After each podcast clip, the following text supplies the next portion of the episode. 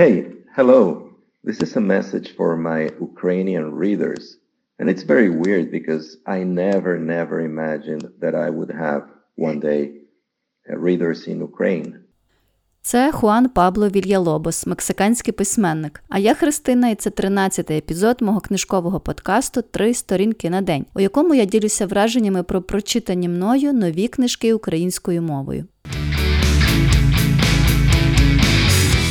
Не можете собі навіть уявити, на якому небі від щастя я була, коли Хуан Пабло відповів на мій лист. Це було фантастичне відчуття, такий мексиканський привіт від автора дуже крутої книжки, який отак просто відгукується на моє прохання в інстаграмі. А було це все якраз напередодні війни, у січні-лютому, і я з таким нетерпінням чекала, коли зможу розповісти вам цю історію. І ось не перейшло півроку, і я її вам розповідаю. Хуан Пабло в своєму аудіо не говорить про війну, бо вона ще на той час не почалася. Але як тільки на нас впали перші російські ракети, він одразу мені написав, питав, чи потрібна якась мені допомога, як я себе почуваю. І для мене це був якийсь такий черговий доказ людяності цього мексиканця. Я з ще більшим задоволенням сьогодні розповів вам про його книжку Банкет у норі, яку у 2020 році переклали і видали у львівському видавництві Inde Publishing. Щоб не забути окремий респект художнику Володимиру Стецьковичу за малюнки. Це такий вогень, і мені так прикро, що я не можу їх вам показати через мікрофон. Але при нагоді обов'язково зверніть увагу на ці фантастичні малюнки. Бенкет у норі це невеликий роман на 80 сторінок, і це перший роман Хуан Пабла, який відразу зробив його відомим. Так про що ж він? Actually, I started to,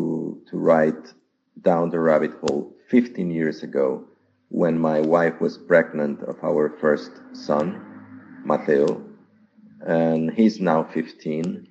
And it was the original idea was to write a short story to think about how would change my life when I become a parent. I mean, when I become a father. So the short story became a novel, and the novel was published and translated into many languages, almost 20 languages. And this is very, very strange and it, it was beyond all my expectations. З того, що ви почули, може скластися враження, що це така трохи нудьга. 15 років тому Хуан Пабло вперше став батьком і написав книжку про те, як змінилось його життя у батьківстві. Але що ви скажете, коли дізнаєтеся, що Хуан Пабло це профі з нарколітератури, батьківство і наркотики, це вже стає цікаво, правда? Отже, історія така: є Йолькаут, це мексиканський наркоторговець. Він просто барон у наркоторгівлі. У нього великий палац, декілька дуже надійних людей поруч, охоронці, садівники, кухарка. А ще у Йолькаута є. Точлі, це його син, який власне розповідає історію життя у центрі наркоторгівлі. Точлі десь за моїми спостереженнями небагато, можливо, 8-10 років, але точно не більше. У нього є декілька суперзахоплень, які він може собі дозволити у палаці, бо звідти він дуже рідко виходить. Точлі любить капелюхи, і їх у нього ціла колекція. Точлі любить самураїв і мачо, і вважає себе одним з них. Він каже, що самураї радше помруть, ніж будуть підорами. Хлопець має чудову пам'ять. Він знає на пам'ять цілих чотири фільми. Він має тигрів у садку, а ще болі у животі, які, як каже лікар, з'являються від того, що хлопчику бракує любові, нормального дитинства і мами. Точлі любить говорити складні слова, як от нікчемний, жалюгідний, чепурний мерзосвітний, приголомшливий. А ще Точлі має мрію. Він хоче ліберійського карликового бегемота. Ось тут і максимально проявляється тема батьківства, про яку говорить Хуан Пабло, коли ти тато. Хоч ти і наркобарон, ти хочеш, аби твоя дитина була щаслива і намагаєшся здійснювати її мрії усі. Бо ти ж наркобарон, тому ти можеш здійснити усі мрії. А твоя дитина дуже-дуже вміє маніпулювати цим. Не все так просто у світі тих, хто живе у постійному страху за своє життя, бо Мексика тут, а ліберійські бегемоти там. Маю на увазі у Ліберії. Ну і що ж робити? Тут я зупинюся, бо книжка тільки на 80 сторінок і дуже легко все розповісти. Ми живемо у дідька на рогах. Але не для того, аби до нас прийшло натхнення, а заради безпеки. Тут Юлькаут обговорює свої кокаїнові справи. А ще суть наших справ у тому, щоб утримувати дебілів, каже Точлі, і в деталях розповідає про усі закапелки і куточки їхнього наркопалацу. Точлі знайомий із 15 людьми і 20 мерцями. Мерці не люди. Бо вони трупи, пояснює Точлі. Трупи можна робити за допомогою різних способів, але найчастіше їх роблять за допомогою отворів. У свої дуже юні роки Точлі усе знає про трупи, пулі і інші способи, якими можна з людей зробити мерців. Так, батьківство і виховання це непросто.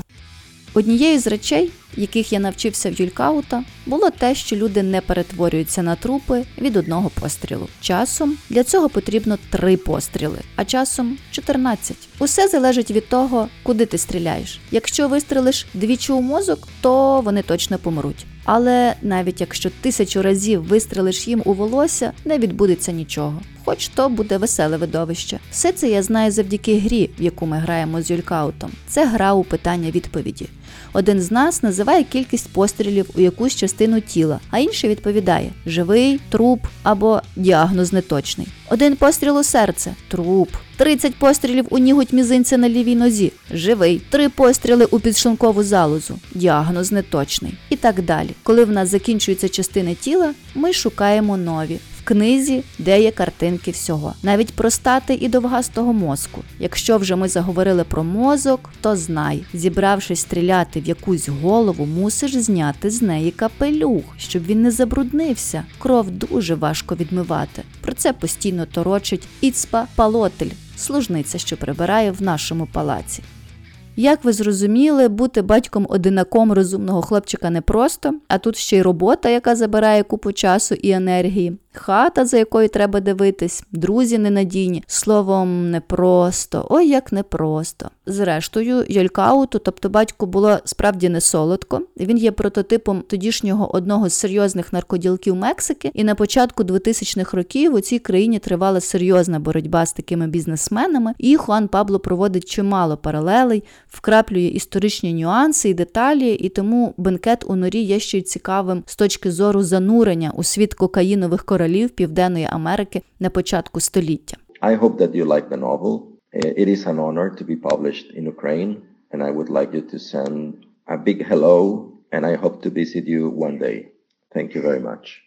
Я теж не проти одного дня зустрітись з Хуан Паблом Вільялобосом в Україні і подякувати за його турботу і за бенкет у норі, бо таких книжок мені траплялось насправді небагато з якісним чорним гумором, з цікавою подачею небанальної теми. Якщо ви нічого не чули про бенкет, і він вам після моїх вражень здався цікавим і таким, що ви б хотіли прочитати його, то вперед, я думаю, ви легко його подужаєте насправді за 2-3 години читання. Не розтягуйте на три сторінки на день, бо це не та книжка, щоб її довго і нудно вичитувати. Дякую вам за відгуки і оцінки, які ви залишаєте на тих платформах, де ви мене слухаєте. Кожен лайк мотивує мене читати і записувати для вас нові епізоди. І традиційно буду вдячна, якщо у вас знайдеться лишня гривня на ЗСУ як подяка за мою роботу. Гільйотини для королів, постріли для президентів, каже Точлі. І я точно знаю, про якого президента він говорив ще 15 років тому. А ви з вами була я, Христина, і подкаст Три сторінки на день. Бувайте і читайте.